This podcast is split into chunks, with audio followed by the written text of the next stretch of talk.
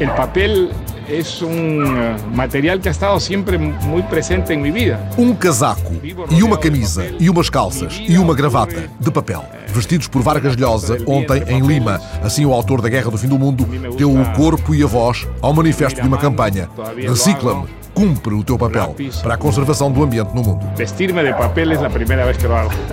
Uma pergunta no Guardian. Porquê é que ele é tão popular? O jornal inglês espanta-se porque William Faulkner foi o segundo escritor mais citado no inquérito sobre autores favoritos realizado em França, à frente de Flaubert, Stendhal, Baudelaire, Camus, Céline. Apenas Proust teve mais citações dos leitores franceses, por certo em busca do tempo perdido.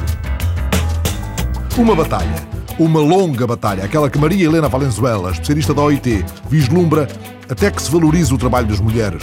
O suplemento Punto Morrer, do chileno El Mercurio Online, acolhe as teses de Valenzuela, para quem atitudes conservadoras fazem prevalecer a ideia de que o salário da mulher é complementar do salário do homem. Com isto, diz a especialista da Organização Internacional do Trabalho, perde-se investimento em capital humano, até porque as mulheres detêm globalmente mais conhecimento. Uma campanha de organizações filantrópicas da Igreja Católica Suíça liga o combate à fome à proteção do clima. O sítio eletrónico Swissinfo dá um grande destaque à campanha que visa recolher donativos para projetos de ajuda ao desenvolvimento, beneficiando, por exemplo, as comunidades índias americanas. É que, como lembram os responsáveis da campanha, são justamente as pessoas do Hemisfério Sul que menos contribuem para as alterações climáticas, aquelas mais atingidas pelos seus efeitos.